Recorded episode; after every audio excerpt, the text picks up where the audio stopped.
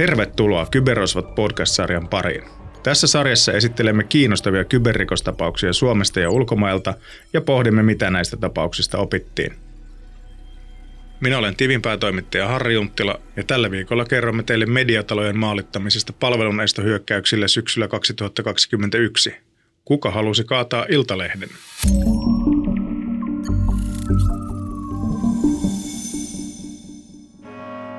Sunnuntai 16. lokakuuta 2022 oli tavallista rauhallisempi pyhäpäivä suomalaisessa mediassa.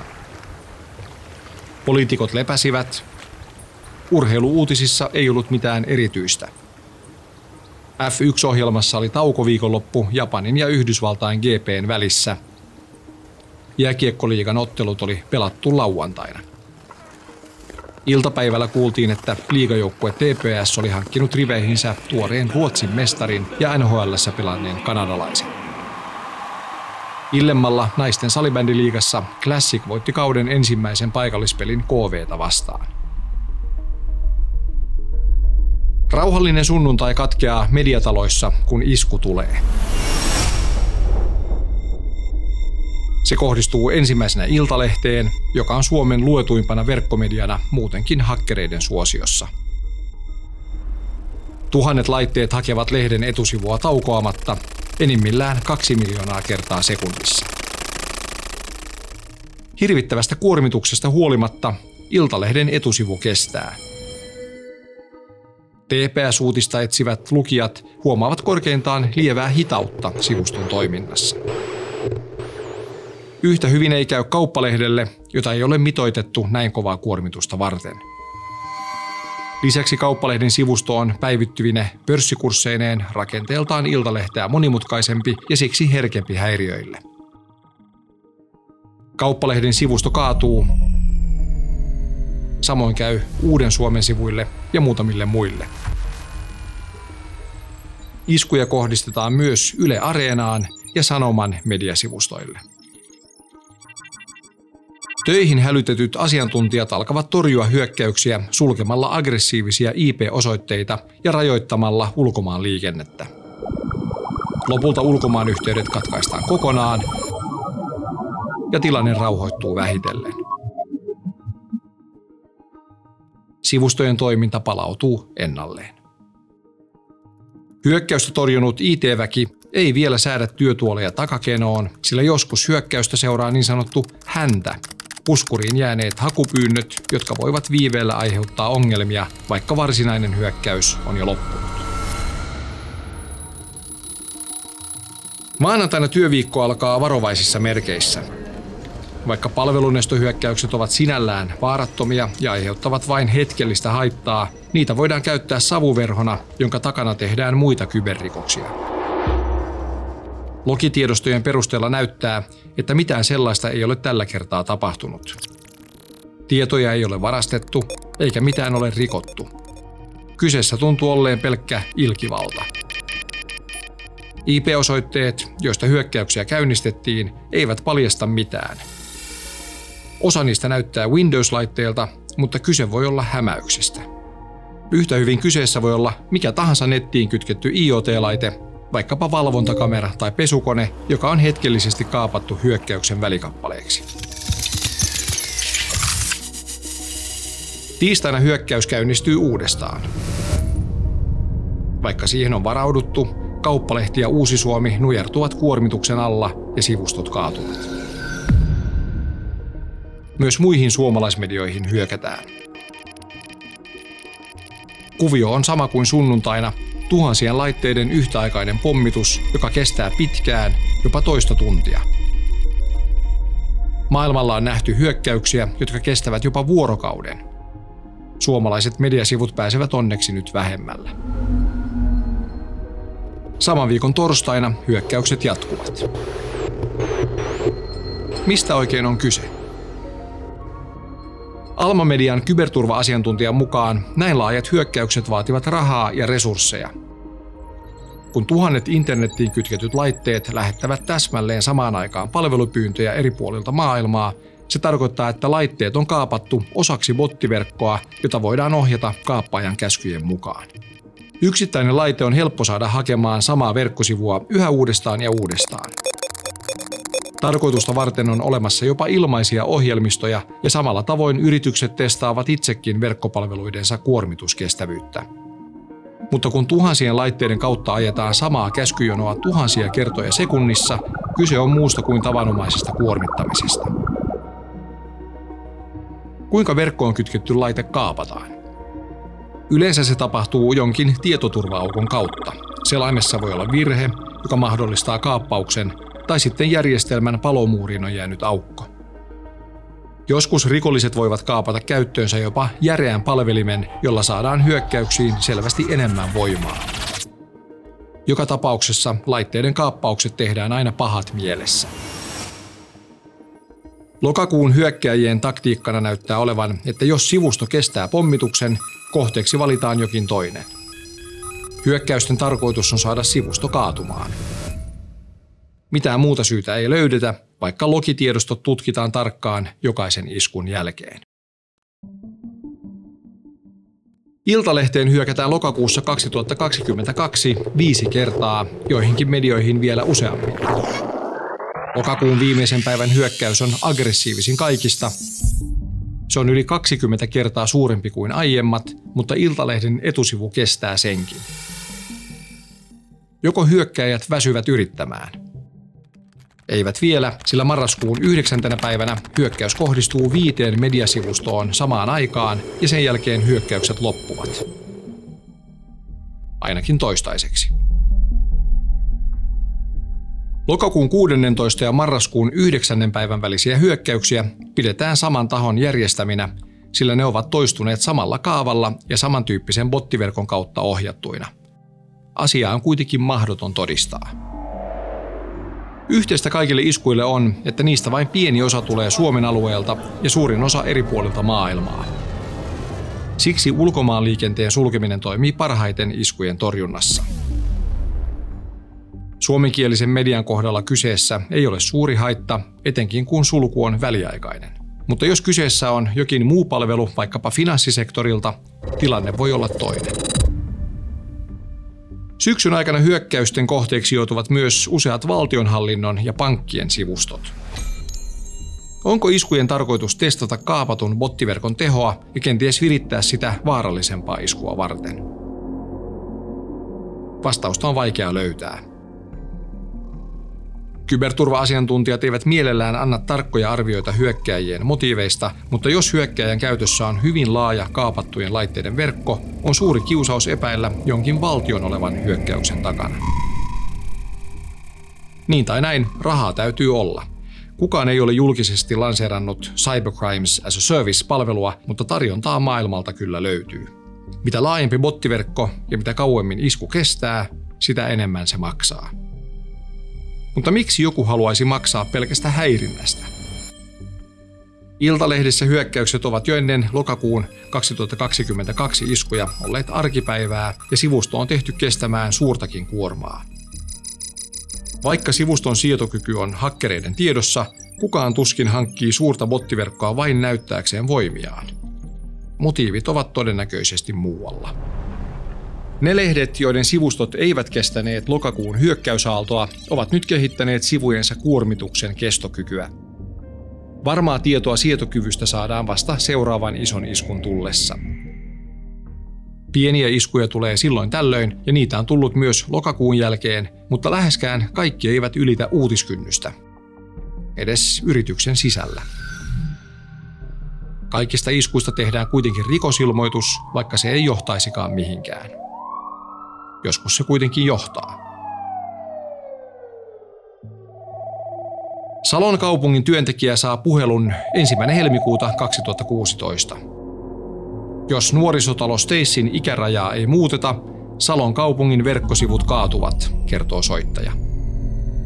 Hän kertoo myös nimensä ja ikänsä, joka on yli 18.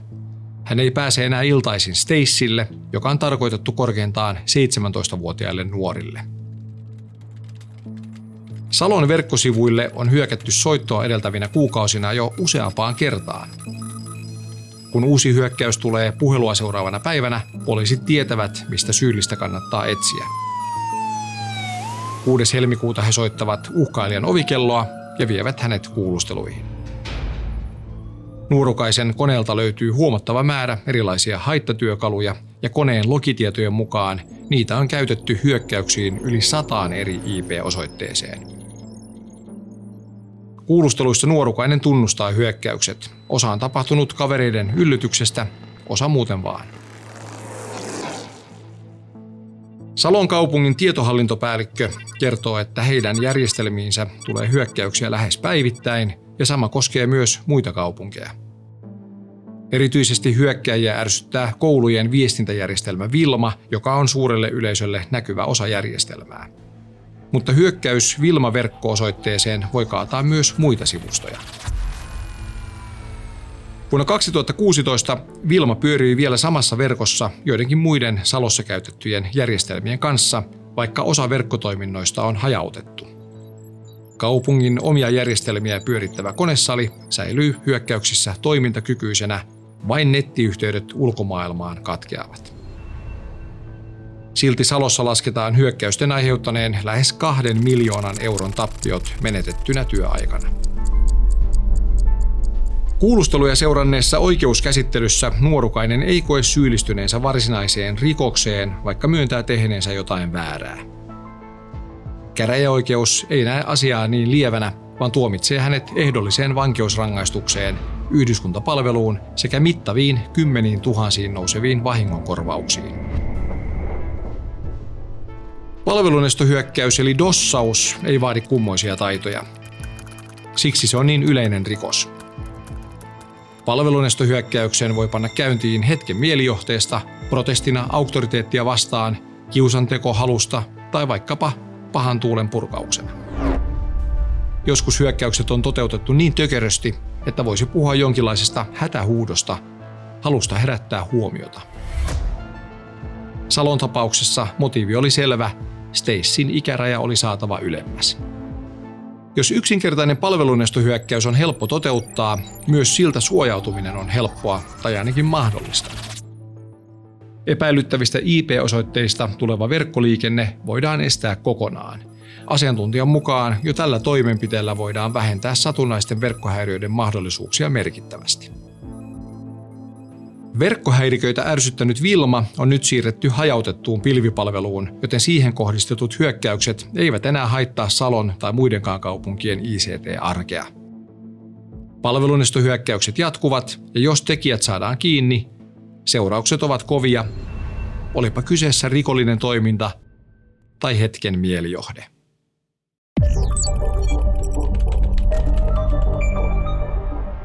Minä olen Peter Nyman ja asiantuntija vakio vieraanani studiossa taas DNAn eh, tietoturvaliiketoiminnasta vastaava mestari, eli business manager Juho Saarinen. Tervetuloa. Kiitos, mukava olla mukana. Ja sitten tällä viikolla seuraamme on liittynyt Alma Median teknologiajohtaja Antti Koivisto. Lämpimästi tervetuloa sinulle myös. Kiitos, mukava olla mukana. Hei, aikamoinen tarina jälleen kerran. Tämäkin palvelunestohyökkäyksiä tapahtuu Suomessa kymmeniä tuhansia vuosittain ja määrät ovat vain kasvussa. Kohteena ovat valtionhallinnon organisaatioita, järjestöjä, mediataloja, yrityksiä, tyypillisesti suuryrityksiä, mutta tiedämme, että hyökkäyksiä kohdistuu myös ihan pienempiinkin yrityksiin. Niin mitä ajatuksia tällainen kehitys, Antti, sinussa herättää? Nykypäivänähän alkaa niin olemaan, että kukaan ei internettiin voi palveluita kytkeä sellaisella ajatuksella, että on, on suojassa tai turvassa, että internetin palveluita skannataan ja, ja tavallaan tökitään eri, erinäköisistä syistä jatkuvasti ja, ja sitä kautta myös tällaiset palvelunestohyökkäykset on jotain, mikä, mikä on, on riskinä kyllä kaikille. Se kuulostaa pelottavalta se, että määrä on kasvussa. On vähän kuin sellainen kybertsunami vyöryys, vyöryys ylitsemme. Niin onko tämä niin todellinen kuva? Onhan se.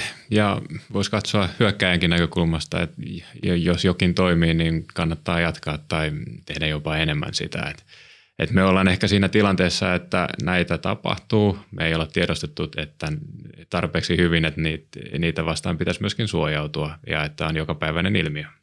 Mutta se, että näiden palvelunestohyökkäysten määrä on kasvussa, niin mistä se kertoo? Miksi määrä on kasvussa sitten? Se on työkalu, millä pystyy satuttamaan liiketoimintaa. Ja monen tyyppistä liiketoimintaa. Et, et meillä on nyt aika hyviäkin esimerkkejä tänäänkin mukana täällä. Et Antti varmaan tietää hyvinkin, että miten heidänkin palveluihin näitä, näitä kohdistuu ja me nähdään taas sitten, miten operaattoriverkossakin näkyy, että näitä kohdistuu eri paikkoihin. Mutta jos miettii sitä noin äh, niin harmittavuusskaalalla sillä tavalla, että onko tässä kyseessä sellainen ilmiö, joka selittäisi tämän kasvun, että ne viimeisimmätkin niin kuin perässä hiihtäjät, jotka eivät kuulu siihen ihan niin kuin eturintamaan, nämä oman elämänsä hakkerin nerot, vaikka teinit ja vastaavat, niin ovatko niin kuin ikään kuin hekin nyt heränneet sitten, että nyt ikään kuin kaikki, se on täysin mainstreamia tehdä palveluista hyökkäyksiä, jos niin kuin sille päälle sattuu. Selittääkö se tämän määrän kasvu? Äh, teinien kohdalla ehkä se, ettei mielletä, että tämä on rikos. Et, et se on niin helppo tehdä palvelunestohyökkäys, että se, sitä ei ehkä aina käsitetä, että se on rikos. Jos googlaa palvelunestohyökkäystä, voi päätyä myöskin poliisin sivulle, mikä on tehty vain sitä varten, että selitetään, että ymmärrät hän, että palvelunestohyökkäys on rikos ja sillä on seuraamukset. Et valistustyötäkin meidän pitää tehdä paljon enemmän. Mitä sanoo Antti? No palvelunestohyökkäys on sen verran helppo toteuttaa, että siinä on, on matala kynnys satunnaiselle koululaiselle tai halukkaalle hakkerille vähän kokeilla. Mutta tota, eiköhän tässä viimeisen vuoden aikana lisääntynyt määrä liity geopoliittiseen tilanteeseen. Niin hyvä erotella nämä kaksi toisistaan. Mutta se ensimmäinen, jossa puhutaan nyt näistä teineistä, jotka eivät ehkä ymmärrä tekevänsä vakavia asioita, niin totta kai teknologinen suojautuminen ja, ja hereillä olo vaikka firmoissa ja näin, eh, se on varmaan ehdoton vaatimus, mutta eh, pitäisikö jotain yhteiskunnallista asennekasvatusprojektia myös käynnistää? Siis jos, jos on totta se, että teinit eivät oikein ymmärrä tämän vakavuutta. Mielestäni voitaisiin tehdä, mikä se oikea tapa on, niin ei välttämättä semmoinen pikkukakkosten jää, jäävaroitustyylinen, mutta jotain Ylen tietoisku. Tällaista jotain. Ei valistamisesta haittaakaan olisi, että lisääntyy tietoisuus sitten tota riskeistä sekä hyökkääjillä että, että tota puolustajilla. Ja jos ö, katsotaan tarkemmin noita medioita nimenomaan, niin minkä takia kyberrosvot maalittavat juuri medioita? Oma tulkintani on ainakin viimeaikaisesta tilanteesta sellainen, että todennäköisesti tehdään ensimmäiseksi Google-haku, että top sites in Finland ja kohdistetaan hyökkäys sen perusteella suurimpiin medioihin tai markkinapaikkoihin, mitä, mitä kyseiseltä alueelta löytyy, mihin Mutta halutaan onko silloin, anteeksi, onko silloin kyseessä ensisijaisesti ehkä ihan kiusanteko, vaan että siinä ei ole sen suurempaa poliittista tai yhteiskunnallista tai kaupallista No kyllähän se kiusantekokin poliittista voi olla, että tavallaan saadaan mahdollisimman näkyvää häiriötä aiheutettua ja sitä kautta tavallaan epävakauden tunnelmaa yhteiskunnassa. Yleensä halutaan ottaa kantaa varmaan, jos targetoidaan mediaa, mutta ei, ei media ole ainoa, ketä voi olla tässä näin niin kuin kohteena. Ja kun mietitään niin kuin yleensäkin sähköistä mediaa tai sähköisiä kauppapaikkoja – niin se, sen altistuvuus palvelunestohyökkäyksille, niin se on aika merkittävää sen liiketoiminnankin kannalta. Et kun verrataan esimerkiksi tämmöistä kivijalkakauppaliiketoimintaa tämmöiseen ää, online-toimintaan, niin niin paljon enemmän vaihtoehtoja jatkuvasti asiakkailla edessään, että se vaihtamisen vaiva ei ole niin suuri, kun sä vaihtaisit lähikaupasta johonkin kauempaan kauppaan. Et pienikin hetki, kun se liiketoiminta ei ole saatavilla, se aiheuttaa harmitusta. Siinä on tosi vähän kitkaa estämässä sitä, että valitaan joku muu, joku toimivampi, joku helpompi asiointikanava itselleen. Ja siitä taas on vaikea vaihtaa takaisin ilman tosi hyviä syitä. Mutta tämmöinen kiusanteko, niin, niin voiko yksi syy mediaa kohdistuva hyökkäyksen taustalla olla siis se, että, että niin, halutaan siis estää ihmisiä lukemasta sen median uutisia, koska ei pidetä sen median tavasta – kertoa maailmasta. Ehdottomasti. Siis. Kyllä varmasti niin on yksi syy. Puhutaan. Ja, mutta mielenkiintoista tuossa tarinassa oli myös se, että, että kun palveluistohyökkäys kohdistuu tiettyyn mediaan, niin tiettyjen medioiden niin kapasiteetti käsitellä niin suurta massaa on ihan ok. Että ehkä pikkasen hidas tai hidastuu sivun avaaminen, mutta kaikki pelittää kuitenkin ja toisaalta on medioita, jotka ei ole tottuneet, eivät ole tottuneet siihen, että näin paljon tulee tavaraa sisään ja niiden sivut taas kaatuvat. Ja se vähän kuulostaa siltä, että niin, tietääkö hyökkäjä tästä asiasta mitään, onko se vaan sattuma, että kenen kapasiteetti on sitten sen verran iso, että, että sivut pysyvät pystyssä ja kenen eivät. uskoisin, on, että on sattumaa, että, että tavallaan lähdetään kokeilemaan, mikä palvelu kaatuu, ja jos joku palvelu kaatuu, niin sitten sitä kohtaan jatketaan hyökkäystä todennäköisesti pisimpään, että – mutta voisiko yksi torjuntakeino olla se, että kaikki vaan kasvattaisivat kapasiteettia niin, että ei olisi niin alttiina kaatumiselle, Siinä jos hyökkäys tapahtuu? Kustannukset tulemaan rajaksi, että, että tota, toki, toki palveluista, mitä me ollaan opittu Almalla, niin palveluiden kannattaa kaksi asiaa tehdä, eli, eli hyödyntää palomuureja verkkoliikenteen estämiseen ja toisaalta tehdä suorituskykytestausta, että saataisiin esimerkiksi se etusivu latautumaan vaikka 1,8 miljoonaa kertaa sekunnissa, mikä oli, oli tämän pahimman iltalehteen kohdistuneen hyökkäyksen voima. Niin, se on aika hyvä semmoinen ikään kuin raja, rajaveto. Että ja se on, on, on, se on hullun iso lukema verrattuna siihen, mikä se normaali pyyntömäärä on sekunnissa suomalaisilla palveluilla. Ja onko se kovin Suomen historiassa tähän mennessä siis? Ainakin Alman historiassa. Juho, mitä pitäisi tehdä?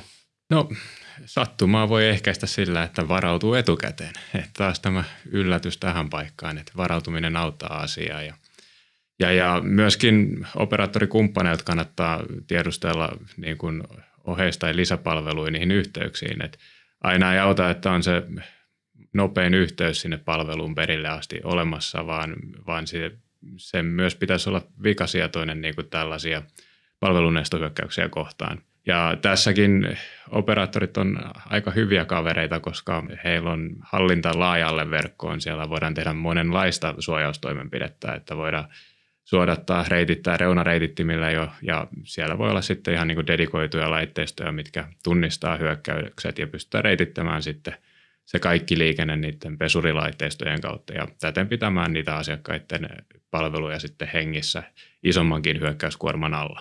Ja siinä mielenkiintoista myös, jos miettii näitä vastakohtia tai ääripäitä, että yhtäällä on sitten nämä suuret, valtavat kansainväliset Notpetia ja sitten myös nämä, nämä tällaiset elävän elämän James Bond-tarinat, Pegasukset ja muut.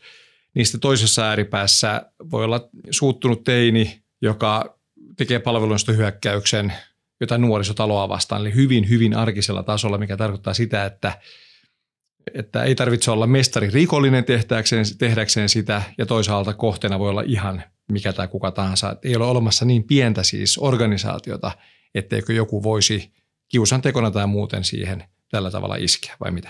Kyllä, juuri näin. Ja tässäkin pitäisi pystyä tunnistamaan omasta liiketoiminnasta ne kriittiset sovellukset, mitkä tuo sitä rahaa liikevaihtoa taloon. Ja miettiä, että miten, mikä se oikeasti se vaikutus olisi, jos ei ne olisi käytettävissä tuntia, päivää tai jopa viikkoja – Just, just näin, ja, ja tavallaan niin kun se kannattaa myös etukäteen harjoitella ja varautua siihen, että miten toimitaan, jos hyökkäys alkaa. Että Alman tapauksessa ollaan palomuureilla pystytty estämään ulkomailta tuleva liikenne, mikä on pelastanut monta tilannetta, mutta sitten aina välttämättä sekään ei, ei riitä ja täytyy olla tekniikalla keinoja selviytyä tilanteesta. Antti, viimeinen kysymys sinulle näiden media-iskujen jälkeen, niin tuota, onko Alman kyvykkyydet sen ansiosta, sen takia nyt paremmassa kunnossa? Kyllä, me ollaan kyvykkyyksiä me parannettu viime keväästä lähtien ja sanotaanko, että nämä, nämä syksyiset hyökkäykset olivat se Kimmo kenraaliharjoitus ja semmoinen harjoitus, minkä kautta parannettiin toimintaa vielä, vielä entisestään ja kovennettiin tietoturvaa. Asia selvä. Kiitos Antti Koivisto, Alma Median teknologiajohtaja ja vakioasiantuntijamme täällä, eli DNAn tietoturvaliiketoiminnasta vastaava business manager Juho Saarinen. Kiitoksia. Kiitos. Kiitos.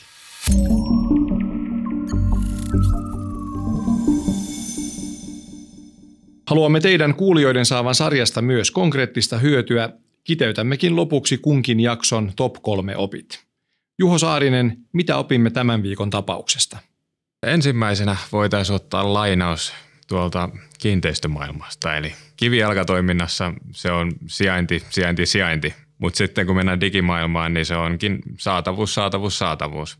Eli palvelun estohyökkäys pysäyttää liiketoiminnan ja sitä kautta monesti myöskin sen rahavirran. Tokana juttuna, niin todettako, että se palvelun estohyökkäys on tosi helppo toteuttaa, mutta myöskin tosi raskas puolustaa. Se laaja hallinta verkkoon on, on avainasemassa, kun näihin varaudutaan joten nyt kannattaa ottaa se operaattorikaveri avuksi. Kolmantena, helpon toteutettavuuden vuoksi myös motiivit vaihtelee niin kuin huonoista kotiläksyistä aina sinne geopoliittisiin kysymyksiin. Tämä tarkoittaa sitä, että kuka vain voi olla hyökkäyksen kohteena.